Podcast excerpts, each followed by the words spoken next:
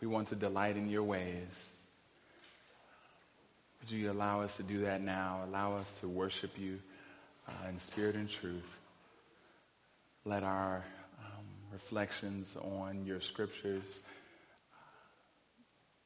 be brought, let them be brought to life by your spirit so that we may not simply understand them and be able to uh, think about them, but be able to apply them to our lives. It's in your holy name we pray, Jesus. Amen. Amen. I uh, was in the first grade and remembered um, learning this saying, and I thought that it was unique to me and a few of my friends. The teachers taught us this thing called the Pledge of Allegiance. And I'm like, whoa, this is, this is pretty cool. All right. Like, me and all my homies, we get to say this. And then I like leave the classroom and I realize, wait, like, everybody's saying this in my whole school because we got together for a for a um, assembly and everybody said it. So now I'm kind of like, whoa, this is pretty cool because I thought this was something between me and my homies, but this is uh, kind of school wide. And then I go to camp, and me and my boy Aaron from the hood, we go to this camp, and we're the only black dudes, but we had a lot of fun. We kicked it, and we did horseback riding and all this stuff. And I'm like, whoa. And after lunch one day, everybody said the Pledge of Allegiance. I'm like, how do y'all know it? I thought that was a hood thing, you know what I mean? And so before I realized, I'm like, whoa, like, this is something that, that everybody that has attended school in some fashion that uh, at least during my era, I don't know if kids even still learn the Pledge of Allegiance now, but in my era, every kid learned this. And it was, it was assumed that if you were a student in school, this is something that you did. You learned the Pledge of Allegiance and you recited it often. It was a ritual. And it didn't matter whether you were black, white, that was one thing we all had in common this ritual of a Pledge of Allegiance. Family, today, as we dive into the scriptures, as we are studying what it means to be the church, God has ordained, He has set forth some rituals that He doesn't care if you're a woman, He doesn't care if you're a man, He doesn't care if you're black, if you're white, if you're Asian. That's my boy Mike, because oftentimes he says the Asians don't get no props. I got you, baby, if you're Asians. what, what matters most is that you is that you recognize that this is a ritual that he's mandated for all of his people and this ritual is a, the, the, is a term called sacraments. It's called sacraments. Now a sacrament is a is a, uh, a ritual observance. It's also an oath of allegiance and it's a mystery. Uh, and as we are going to be doing some things diving into the scriptures today I want you guys to, one, feel free to raise your hand if you need a Bible, because those will come around. Two, if you have a question that you think will edify the entire body, then we want you to feel uh, celebrated in asking it. Uh, but if it's something that you want to learn personally and it may not like help everybody but help you, I'd love to talk to you after service more and uh, wrestle through that. But sacraments, sacraments, it's, it's a ritual. Uh, the ritual that I explained was one of the Pledge of Allegiance that I experienced as a kid. But uh, a sacrament was something that was special in the days of Christ. See, when, when, a, when a new king came in town, he didn't just assume that everybody was down. He didn't assume that everyone was willing to die for them. So if you were going to become one of the king's men, you would take an oath or you would take a sacrament, which was a pledge that, hey, for you, I'm willing to give my life for your protection. If you, as king, will protect me, I'm willing to sacrifice my life for you. And so the sacrament oftentimes was used as a military term to say, that person's ride or die. That person will go to the end. That person has my full allegiance. But then as we see it, as we see it written out in Scripture, uh, it's this term of, of a mystery. While there's an oath, there's also a, a, mystery to it because God is present within the sacraments that He's asking His people to be about. So in, in 1 Timothy, it, it gives us an understanding of, of the mystery of Jesus and how we have understanding, but we don't have full understanding. You with me? Christ has helped us understand the beauty of who he is and what he's done, but who among us fully understands repentance? Fully understands the Trinity. It's still a mystery. In 1 Timothy 3:16 it says, "Great indeed we confess is the mystery of godliness. He was manifested in flesh, vindicated by the Spirit, seen by angels, proclaimed among the nations, believed on in the world, and taken up in glory. We get it. We get it. We know what it means to see something, but at the same time, do you really get what it means for angels to see him? Not fully. And so, as we're going to be talking about sacraments today, there's going to be this, this tension of, oh, I see, I understand that, yet I kind of still need a little more understanding. And that's where the Holy Spirit comes in. And I think the beauty of a mystery is that it forces you to not depend on your own ability. If you're going to understand a mystery, you're not brilliant enough to just work it out. God's going to have to do something to reveal it to you. So I, I, I'm going to unpack sacraments. Oh, Rebecca? Oh, I'm sorry. Yes, the scripture, I'm sorry, is 2 Timothy 3.16. Not,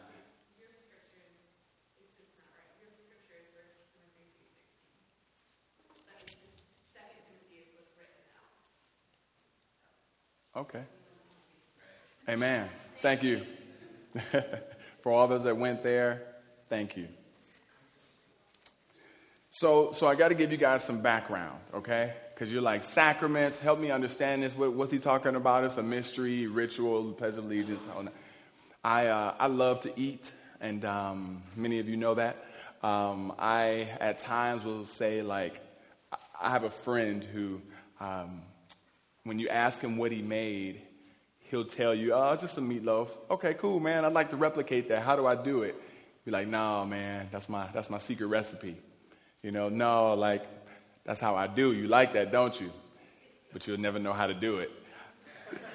Sometimes when we talk about these big terms like sacraments, like if we just explain to you what a sacrament is, you you need the background to how we got there first. So I'm going to ask you guys to follow with me for a little bit as I share with you the story of how sacraments came to be really important and how they came to be uh, chosen as what they are for us in the New Testament era. But first, I've got to get some, some building blocks, if you will, some, some keys to the recipe. Key number one is that our faith is in Christ alone. Our salvation is through our faith, okay? Because as we talk about sacraments, as we talk about rituals, you may be tempted to want to worship the ritual in and of itself you may be tempted to want to place more um, ownership, more, elevate more the ritual than the God who grants it.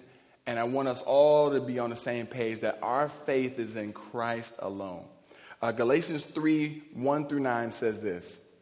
Oh, Galatians. And they, what the Galatians struggled with was uh, um, works of the law and what they could do to bring forth salvation versus faith in Christ and that being enough, right? And do, does anyone in here struggle with trying to earn God's, God's approval sometime? Nobody? Okay, I know I'm alone. Yeah, and so this, this, so he's speaking here saying, hey guys, I want, I want you to get something. Oh, foolish Galatians, who has be, bewitched you? It was before your eyes that Jesus Christ was publicly portrayed as crucified. Let me ask you only this did you receive the Spirit by works of the law or by hearing with faith? Are you so foolish? Having begun by the Spirit, are you now perfected by the flesh? Basically saying, if, if your salvation started to come from Spirit, is it now like coming out of your works that your salvation is happening? Did you suffer so many things in vain if indeed it was in vain? Does he who supplies the Spirit to you and works miracles among you, do so by works of the law or by hearing with what? Faith. just as Abraham believed God and it was counted to him as righteousness, know that it is those of faith who are the sons of Abraham. And the scriptures uh, foreseeing that God would justify the Gentiles by present, preach the gospel beforehand to Abraham, saying, In you shall all the nations be blessed. So then, those who are of faith are blessed uh, along with Abraham, the man of faith. Our, our works, even our rituals, won't bring forth salvation. They will be ordinances, there are going to be commands that Christ gives, and we're going to unpack that. But what gives us saving faith, excuse me, saving grace of the Lord, what allows us to be saved, is our faith in Christ alone. And that's referenced again in Romans 4, uh, 4 5, and in Romans 5 1. And he simply says in 5 1, they kind of sum it up quickly. Therefore, since we've been justified by faith, we have peace with God through our Lord Jesus Christ. Now, that faith has been since the days of Abraham. And that, that last verse that we looked at in Galatians is a challenge that, hey, before the law even existed, before you could try to do something by works to earn the favor of God, Abraham was a believer because of his faith. And so now, what I want you guys to see is sacraments reflect something, rituals reflect something. It reflects something called a covenant. And in the Old Testament, a covenant was a description of the relationship between God and his people, where God is saying, I'm going to give of myself, but I have a requirement of you. Um, I have a definition here and it basically says through the covenant, God has conveyed to humanity the meaning of human life and salvation.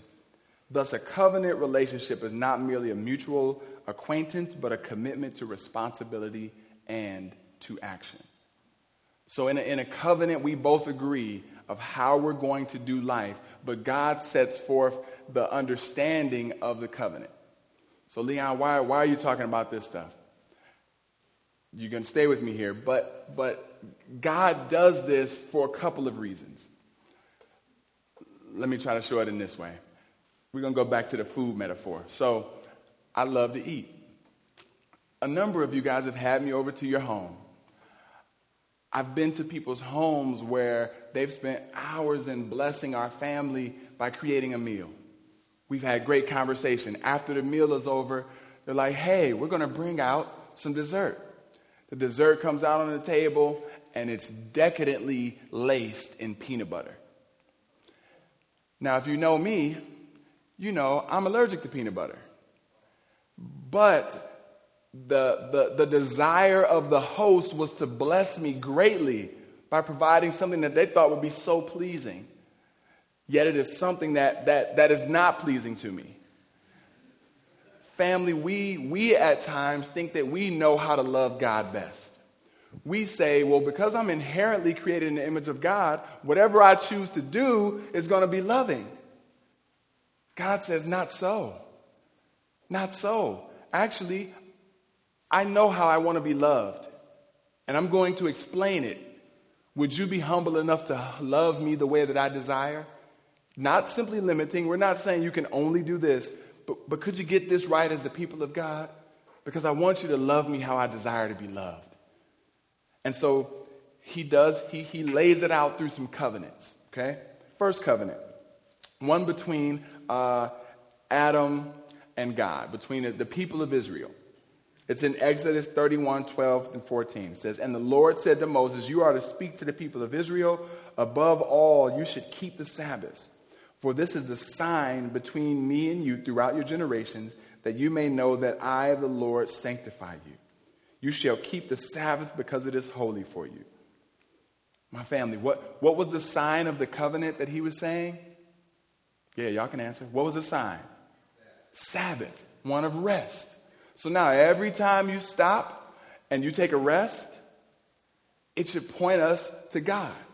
It should stop and we say, Lord, I've set aside this time for you because you love me dearly, because you've established a covenant with me that places me into your fold. Let's look at another covenant. one between Noah. Now, if you guys know the story of Noah, Noah was kind of, uh, um, people were living in an unhealthy way. Noah chose to listen to God, do some things that uh, God was asking, and the Lord spared him from punishment that took over the whole world. These scriptures flow after that. And he says here, I establish my covenant with you, that never again shall all flesh be cut off by the waters of the flood, and never again shall there be a flood to destroy the earth. And God said, This is the sign of the covenant that I make between me and you and every living creature that is with you for all, for all future generations. I've set my bow in the cloud, and it shall be a sign of the covenant between me and the earth. I will bring clouds over to the earth, and the bow is seen in the clouds. I will remember my covenant that is between me and you and every living creature of all flesh. And the water should never again become a flood to destroy all flesh. I'm, I'm jumping ahead a little bit, but the term sign is used in the Old Testament. The term sacrament is used in the New Testament. So I'm, I'm, I'm building a case for sacraments that we're going to do, but I'm showing you, man, every time people saw these signs, it was the point to Christ, it was the point to God. So a, a, family, a dad and his family walking, and a little kid looks up and says, Look, daddy, a rainbow. He's supposed to stop and say, You're right, son, there is a rainbow. You're right, my beautiful daughter, there is a rainbow. Let me tell you what that means. That means God, in a loving way, spared us. He allowed His grace to continue. He chose a people for Himself, and we get to be a part of that. And that's what that rainbow represents. That's a sign to communicate God's love, His covenant heart. It happens again. The brothers don't like to hear this one, no. It happens again with Abraham and the sign of circumcision. Yeah, that one, that one, that one don't go over too well with the bros. Um, but, but, but hear me. There's a, there's a, there's a, uh, a response to a covenant. There's a, a lifestyle, there is a life application that each person was to have every time God set up a covenant. Because it reminds you how much God loves you, how much He set you apart for His kingdom purposes how much He delights for you to love Him in a way that He can receive love. So then, if that's the Old Testament, Leon, you're talking about old covenants, and just to continue on the wordplay, actually, Old Testament, Old Covenant are synonymous. New Testament, New Covenant are synonymous. Um, you can interchange those word, words. Then, Leon, what is the New Covenant? because we're now in the New Testament. What is the new covenant then that covers us? Because while God did spare us, and we do understand the rainbow understanding, we, we weren't back then. We are here today. And there's a new covenant that now covers us. And let me, let me uh, unpack for you guys a few different ways the new covenant plays out. First, in Luke 4, verses 18 through 19 the new covenant is first one of freedom. It says, The Spirit of the Lord is upon me. These are Jesus' words. Because he's anointed me to proclaim good news to the poor, he has sent me to proclaim liberty to the captives and recovering of sight to the blind, to set at liberty those who are oppressed, to proclaim the year of the Lord's favor. We, we get freedom in Jesus now. Where we were before bound to sin, we now are free to delight in his ways. Hebrews 8, uh, 8 through 13 says this. It says, I will put my, put my laws, uh, starting at verse 10, I will put my laws into their minds and write them on their hearts, and I will be their God, and they shall be my people. You guys remember uh, in Ezekiel last week, as Brother Matthew was, was talking to us about about like having the word be what we're rooted in. And, and in Ezekiel, I think 36, 26, it just talks about like someday we would have a heart transformation that takes place where God gives us a new heart. Not one that we can, through our works, like bring forth, but one where Christ says, you know what, you're my people. Some stuff when you is jacked up, but I'll, I'll, I'll take that and transform it. Did you have a question, sis? Oh. So he says in, uh, in Hebrews 8, I will put my law into their minds, write them on their hearts. I will be their God. But also in verse 12 of that same chapter, he says, For I will be merciful towards their iniquities, and I will remember their sins no more. It's a new covenant where you are free to delight in the ways of the Lord, where now sin is removed from you, and God is, quick to forgive as we are quick to repent. In Galatians 2:20, he says this. So, you, so we had a, a, a life of freedom, a life of forgiveness, but also a life now where we receive the Spirit in us. Galatians 2:20 says, "I've been crucified with Christ. It is no longer I who live, but Christ who lives in me."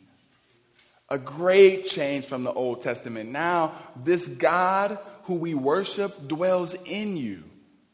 In you. No, no need to go to the temple. For the God who is at the temple now dwells inside of your heart. We see elsewhere that it describes you as the new temple. We are the new temple. And the life I now live in the flesh, I live by faith in the Son of God who loved me and gave himself for me. And lastly, in this new covenant, and there's far more components, but lastly, I'll mention that of rest. That of rest. He says in Matthew 11, verses 28 through 29, Come to me, all who labor and are heavy laden, and I will give you rest.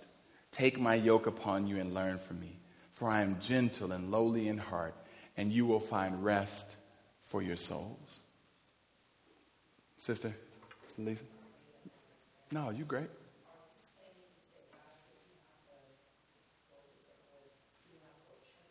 Mm. Her question was she's saying that, uh, she's asking me if I'm saying that by us saying we don't have to go to the temple, I'm saying we don't have to go to church. Great question, sis. Uh, no, I'm not. What I'm saying is in the, in the Old Testament, the temple was symbolic, actually a part of your lifestyle where you went there to go take your sin to the altar to be forgiven. Each day, you would take a dove, you would take a goat, or you would take a lamb so that you could be forgiven and be rightly restored with God. Today, we don't need to do that anymore. We still, the purpose of church is now different as we worship a God who's already accomplished all sacrifices for, for us by giving of himself. Amen. But now, when we come together, we come together to praise that fact. We come together to worship together, to encourage each other, to be challenged in the scriptures. But we don't need to come together to, to, make, to bring a goat in here and do a new sacrifice, we can come together now and say, Lord, I myself want to confess sin and be restored by you. I don't need a temple to do that. Amen? Great question, sis. Great question. So then, if, if, if there's a New Testament, if forgiveness, if freedom, if, if imparting a spirit into us, if rest are part of this New Testament, then what are the signs? What are the sacraments? What are the things that, that should represent that? Those two things, family, are baptism and communion. Those two things are baptism and communion. And so, so if looking at the rainbow was a way that you said, oh, mental note, I should worship God now. If, if, if, if circumcision was a way where you said, oh, wait a minute, this God is worth everything. In order to identify with, with this God, I'm willing to take a to have a physical experience so that this God will now be my God. And so I so that my belief is now materialized through action. We now have the same type of experience. We now have uh, two modes of operation that we do as a means of worship. Not out of, not out of a means of guilt, not out of a means of, uh, of the law, but out of a means of delight. God, if you've provided me rest, then baptism and, and, and communion or the Lord's Supper are, uh, are the ways in which I want, to, I want to worship you. So, first, Jesus models it, okay? in Matthew 3 11 through 17, we see this picture of John baptizing. And then he says, Hey, I'm baptizing um, in, with that of repentance. Earlier, he talks about, I'm not even fit to like tie up the shoes of this guy who's going to come. So I want you guys to know the baptism I do is far different from the baptism that the Lord will do. They don't even compare. But yet, I'm baptizing for that of repentance. So then Jesus comes on the scene and, and, and John is like, wait a minute, I'm, I'm supposed to baptize you. You're supposed to baptize me.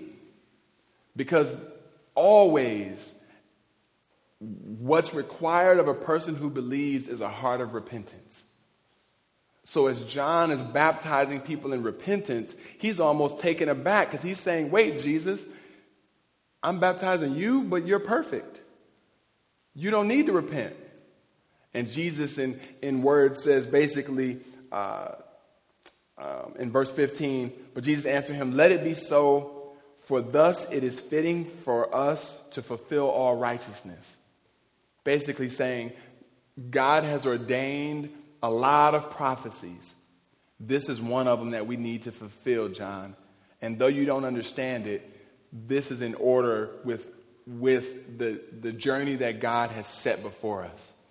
And so we will see the beauty of baptism is that we enter into Christ's death and also his new life. But, but here uh, we see Jesus model for us baptism, and he himself is baptized by John. But then he mandates that we go out and baptize as well. So in Matthew 28, he says, And Jesus came and said to them, All authority in heaven and on earth has been given to me. Go therefore, make disciples of all nations, doing what? Baptize. I'm trying to keep y'all awake, that's all. Baptizing them in the name of the Father and of the Son and of the Holy Spirit. This is, this is what this is a, a call for us all to be about. And, and let, me, let me say this too. As we talk about these things, this is not MacAv specific okay? Just as the Pledge of Allegiance wasn't my school specific. Like, this is, these are things that every Christian is to be about. So, as, as if this is to reflect the new covenant that you exist in or that you desire to exist in, then we want to challenge you to be baptized right away. Not, not, not to wait um, like on MacAv or anything else. Like, and we, we, will, we will set up baptism right away, don't, don't get me wrong. But sometimes we can think that it's something local, you know, uh, that it's, it's, it, it, and this is something that's universal. All people who love Jesus should get baptized. Not only because he modeled it, uh, but also because he mandated it. You see it in Mark 16 he says, uh, Go into all the world and proclaim the gospel to the whole creation. Whoever believes and is baptized will be saved, but whoever does not believe will be condemned. This is a, an expression of your faith. And lastly, it's, it's baptism is a part of the life of the church. It's a part of, of, of how the church uh, lives together, breathes together, and uh, proclaims their faith together. And, and in Galatians, again, we're, we're back there with some people who wrestled with the works component. Uh, in verse 27 of, of chapter 3, it says, For as many of you were baptized into Christ, have put on Christ. So now we are, we are taking on the likeness of Jesus as we are baptized. We are identifying with who Christ is. And when you say this, well, Leon, what is baptism in and of itself? It is a, a heart, it is your belief being manifested through actions, okay? Your heart says, I love Jesus. And now you want your actions to follow up. So you want to go public. You want everyone in the world to know I'm a new citizen. I've, I've got a different identity. I know you knew the Leon of the past. I know you knew, got some stories from how we used to kick it back in the day. I hope you took down them YouTube videos. But what I'm saying is, I'm a new man today. And the way that I used to live is different from the man that I am now.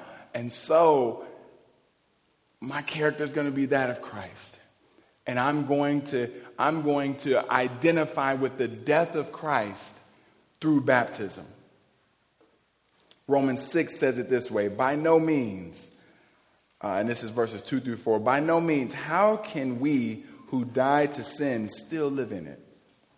Do you not know that all of us have been baptized into Jesus Christ uh, and were baptized into his death? We were buried, therefore, with him by baptism into death, in order that just as Christ was raised from the dead by the glory of the Father, we too might walk in newness of life. Family, this is a, this is a ritual that's to remind us that we are no more bound to sin. We're no more bound to who, who we were prior to Christ, but now we get to delight in new life with Him. So that's one of the rituals. That's one of the rituals. And there's a few different debates about, like, can you receive the Holy Spirit without being baptized? Uh, yes, you can. Um, but oftentimes we have arguments of like minimalists, you know, like, what can I do to get by with just enough Jesus? You know, so like, can I get the Spirit and not get baptized? That's not the way you really want to approach being a Christian. that's, not, that's not the way you want to approach. You, you want to delight in everything God has to offer. So you don't want to say, like, can I get this without? You want to say, what, what's everything you have to offer and how might I take fully of it? So, Christ, I get to identify with you and your death through baptism. Where the pool? This, where the pool at? You know, like, like okay, it's, it's time. It's, it's, time for me to do this. And then, uh, um, yeah, can, can you be saved without baptism? Definitely. Because we're saved by our faith, by our belief. Now, again, do you, do you recognize you're saved and then ignore baptism? I don't think so. We have an example of a, of a man on a cross right next to Christ who was saved and due to some unfortunate circumstances couldn't, couldn't go get baptized. You know what I'm saying? But what I'm saying is, is family, like continue to delight in the ways of the Lord and choose to fully be able to express, express all that He has for you to, to show how much you love Him. To show how much you love Him. Because He's given His life to show how much He loves you.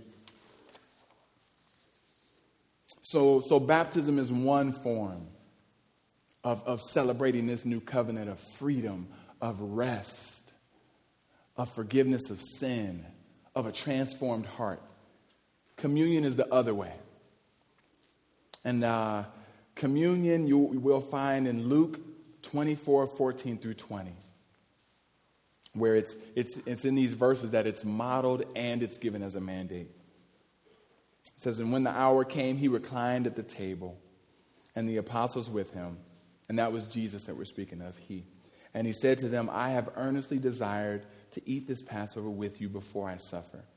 For I tell you, I will not eat it until it is fulfilled in the kingdom of God. And he took a cup, and when he had given thanks, he said, Take this and divide it amongst yourselves. For I tell you that from now on I will not drink of the fruit of the vine until the kingdom of God comes.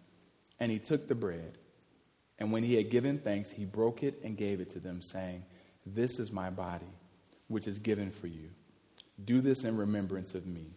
And likewise, the cup after they had eaten, saying, This cup is poured out for you, is the new covenant, new covenant in my blood.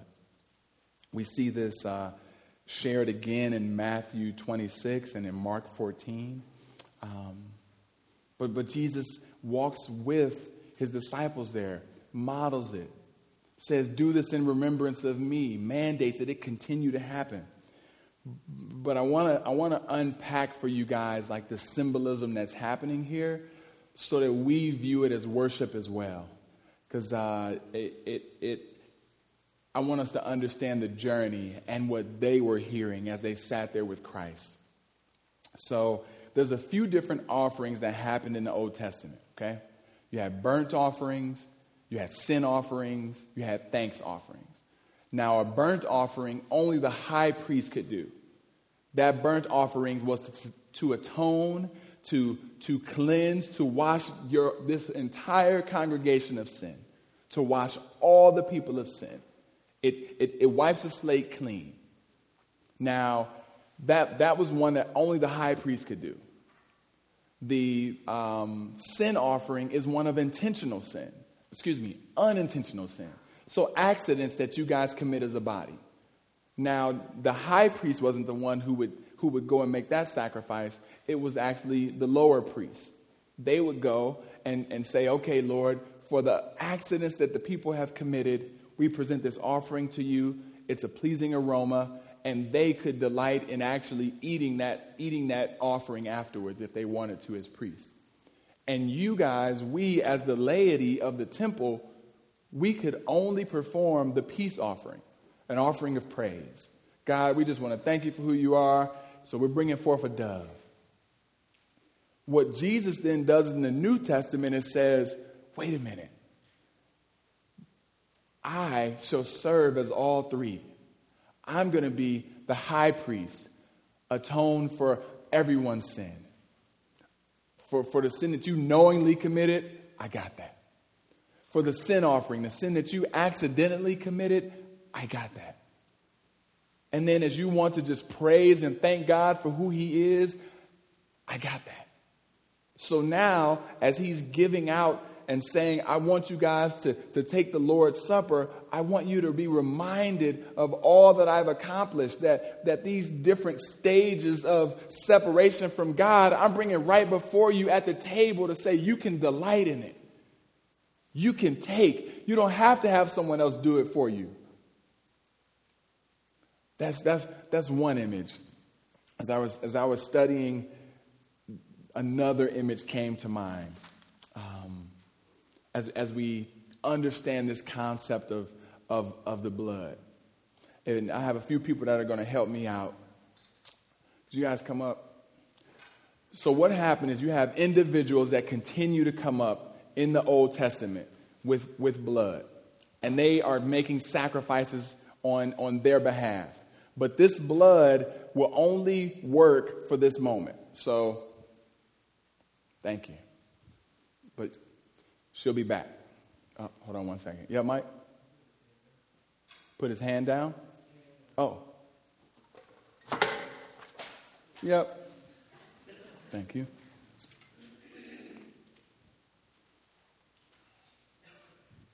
And these, uh, imagine if you will, this is your dad continuing to bring forth sacrifices on your behalf so that your family can be restored with God. Imagine this is your brother. But every time they bring forth one of these, one of these sacrifices, the sacrifice does not last forever. It lasts until he goes and sins again, until she goes and sins again. And guess what? Then she has to come back again.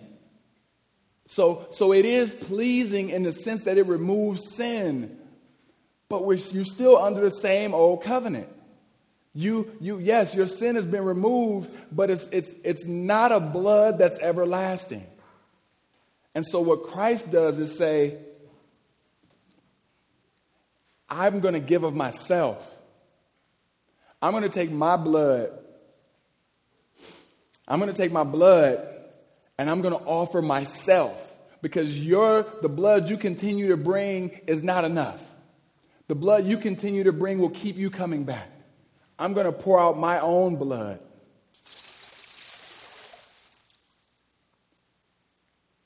But now, this blood satisfies the desires of God. Whereas before, you were only trying to get forgiveness of sin, but now this blood gives you new life. It's not just you're forgiven, it is now you are forgiven and can live free. So now what I'm going to do is I'm going to take this blood and I'm going to give it back. I'm going to take my blood and say, brother, the place that I've put you in, keep taking of this blood and don't you ever forget that you are a new creature. You have a new reality. There's a new reality in Christ. You're not just forgiven, you are made new, you are made whole.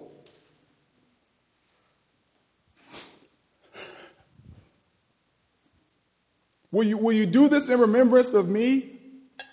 Will you allow this new covenant, my death, to remind you continually that I've made you into a new creature?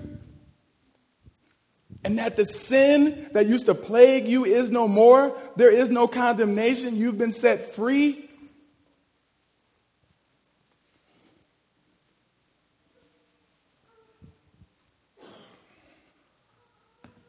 That is, that is the heart behind communion. That we, that we, in a loving way, would say, Christ, I get it now. I get now all that you've accomplished. And so I, I want to continually thank you and be reminded of what you've accomplished for all of humanity, what you've accomplished for me. But, family, if, it, if, if, if all that is accomplished, if all that is real, if, if we're placed in this new reality, then it's not something to be taken lightly. And so we find in, in 1 Corinthians chapter 11, verses 23 through 26, remind us of, of Jesus' words to do communion, to, to, to take the Lord's Supper, to do this in remembrance of me. But in verse 27, it has these words of warning. That if, that if, that if I have indeed given my life and, and made you guys into a, a new creation, you can do this to remind yourselves of, of my blood spilled, to remind yourself that my blood once and for all has accomplished it. Verse 27 says uh, in, in 1 Corinthians chapter 11, Whoever therefore eats the bread or drinks the cup of the Lord in an unworthy manner, will be guilty concerning the body and the blood of the Lord. Let a person examine himself then, and so eat of the bread and drink of the cup. For anyone who drinks, excuse me, for anyone who eats and drinks without discerning the body eats and drinks judgment on himself. Do you need to be perfect? No.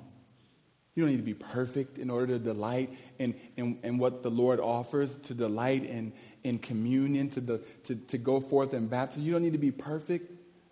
But what you do need to remember is that Christ desires repentance. As John baptized, he was baptizing with that of repentance. Our faith is one that's real, and it starts with us understanding that we love a holy God and we're not holy. so, God, you transform us. And so here it's, it's the same challenge, which is one of confession. Father, forgive me for those crazy thoughts. Or forgive me for the way I treated my brother. Forgive me for my laziness. Forgive, whatever. Do you have to remember everything you've done? No.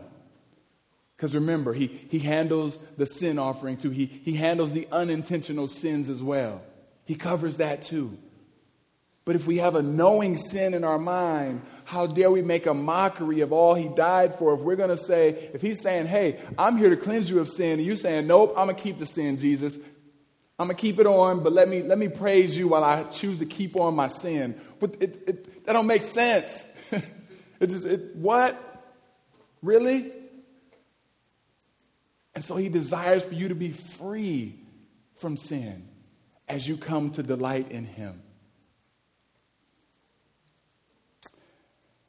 I was, uh, I started doing my Pledge of Allegiance searches, and because uh, I, I, I was doing a little research. And so I came to get connected with uh, some information about the immigration process. And I was kind of blown away at the way things work with our system a little bit of how, like, when you are an American citizen, even if you're from another country, another country can choose to grant you dual citizenship. So, say, I'm going to use my sis Kelt. Say you're Kelty, she's from Canada. If Canada says she's a dual citizen, it's okay. All right? America will honor that. But if Kelty were ever, or someone else were to ever apply for citizenship, saying, I don't want to be a citizen of, um, if she was to apply to be a, a Canadian citizen, then the United States would say no. If you're grandfathered in and you're made a dual citizen, they'll allow that. But at the moment of you making a conscious decision that I want to be a citizen somewhere else, the U.S. says, great, you're no longer a citizen here. I found that to be kind of, in, kind of intriguing because as I looked further, there's an oath that people take once you become a citizen. Hear these words. Hear these words of a ritual that happens often in our nation as people are excited to take on the identity of American. This is what people say every day. I hereby declare on oath that I absolutely and entirely renounce and abjure all allegiance and fidelity to any foreign prince, potentate, state, or sovereignty of whom or which I have here, heretofore been a subject or citizen. That I will support and defend the Constitution and laws of the United States of America against all enemies, foreign and domestic. That I will bear true faith and allegiance to the same that I will bear arms on behalf of the United States when required by law, that I will perform non combatant service in the armed forces of the United States when required by the law, that I will perform work of national importance under civilian direction when required by law, and that I take this obligation freely without any mental reservation or purpose of evasion. So help me God. Does that, does that sound like a, a statement of allegiance? Does, does that sound like uh, utter commitment, utter devotion, total renouncing of, of, of one's past? Family, if, if people get it when they think about the benefits of being an American citizen, what are we doing when it comes to rituals of baptism, rituals of, of, of communion? Do we see them as ways of celebrating an allegiance that far surpasses anything that's man made? Do we see ourselves as, as, as people who get to delight in the ways of the Lord? Do we see ourselves as, as man, this, this, this isn't something I do out of, out of, out of uh, something that's not passionate. This isn't something that I do because everybody else is getting up to go and, oh, well, it's an, another week of baptisms uh, and, or another week of communion, so I guess I'm going I'm to go down too because I might look a little silly if everybody else go and I don't. The game's coming on. Let me go get this cracker. Like, do, do, do we do we do we like dismiss the beauty, the value, the depth of who Christ is? Can I confess? At times I do. At times I've had, I have. My, my, I, I need to apologize to my MAC group. There's times when I grab some water and a tortilla, you know, like I, I, I, I don't think forward, Lord, we get to celebrate all that you've done for us in a way that unifies this body like none other, proclaims your name like none other. Weekly. Weekly. You only gave us two. You only gave us two, two ways, and there's many other ways to love you, but the, these ways you gave us. And I did one once. was baptized once. So there's only one other that I can do continually, and it's communion. And I want to encourage us to be a people that are willing to confess when we've, when we've sinned and, and delight in the ways of the Lord with communion. Our MAT group should be taking communion uh, weekly, but then sometimes you get a double up. If you're having it in church, you get a church Sunday and during the week, so you get to delight in the Lord twice. Praise the Lord. Family, we are going to take communion today. You remember the criteria. First, believe. If today is your first day in believing in Jesus, then you can delight in communion today. You don't have to wait. We don't have a checklist or anything. You know in your heart whether you believe in Christ, and that's enough. If you, if you want to take of that, which will come forward today, we've explained what it is, what it represents, then, then please do so. But I encourage you to, to, to take a moment before you partake and ask the Lord, Father, search my heart. Reveal to me ways that I need to confess to you. Because I just, I just want to approach this with a heart of worship. But also, if, if may, maybe you are new to Christianity, maybe you knew new in what it looks like to live for Jesus, and you haven't been baptized, please come see me. See, see the worship leader who's up here. See JD in the back. We want your name, and we want to be able to walk you through baptism. And if you would like to be baptized, set that up for you. You might say, Well, Leon, I don't know if I'm going to be at Macab longer than three months. That's cool. Baptism, you can be baptized. We're willing to baptize people, okay? We, we would love to do that. But if you're also a person who's been a Christian a long time and just haven't never got baptized, we invite you to do that too. So as my guys get ready um, with communion, uh, the worship team is going to come forward. And I just have a, a few last questions for you. Just have you been baptized? And do you take communion and approach it with reverence and with confession? Will you pray with me, family? Jesus, you're our Savior, our God and you give us the joy of being able to retell your story, your gospel. We get to look at a covenant that, that's established for us so that we can be reconciled to God, so loving. Would you, Christ, allow us to um, give us a heart for taking communion seriously? Not, not, Give us a heart for allowing it to be worship for us. Would you, Lord, let us uh, confess frequently and delight in your ways often? Would you allow baptism to be somebody who says, the Pledge of Allegiance or an oath that someone takes pales into comparison to the new identity that I have in you, Jesus? We love you, Christ. It's in your holy name we pray. Amen.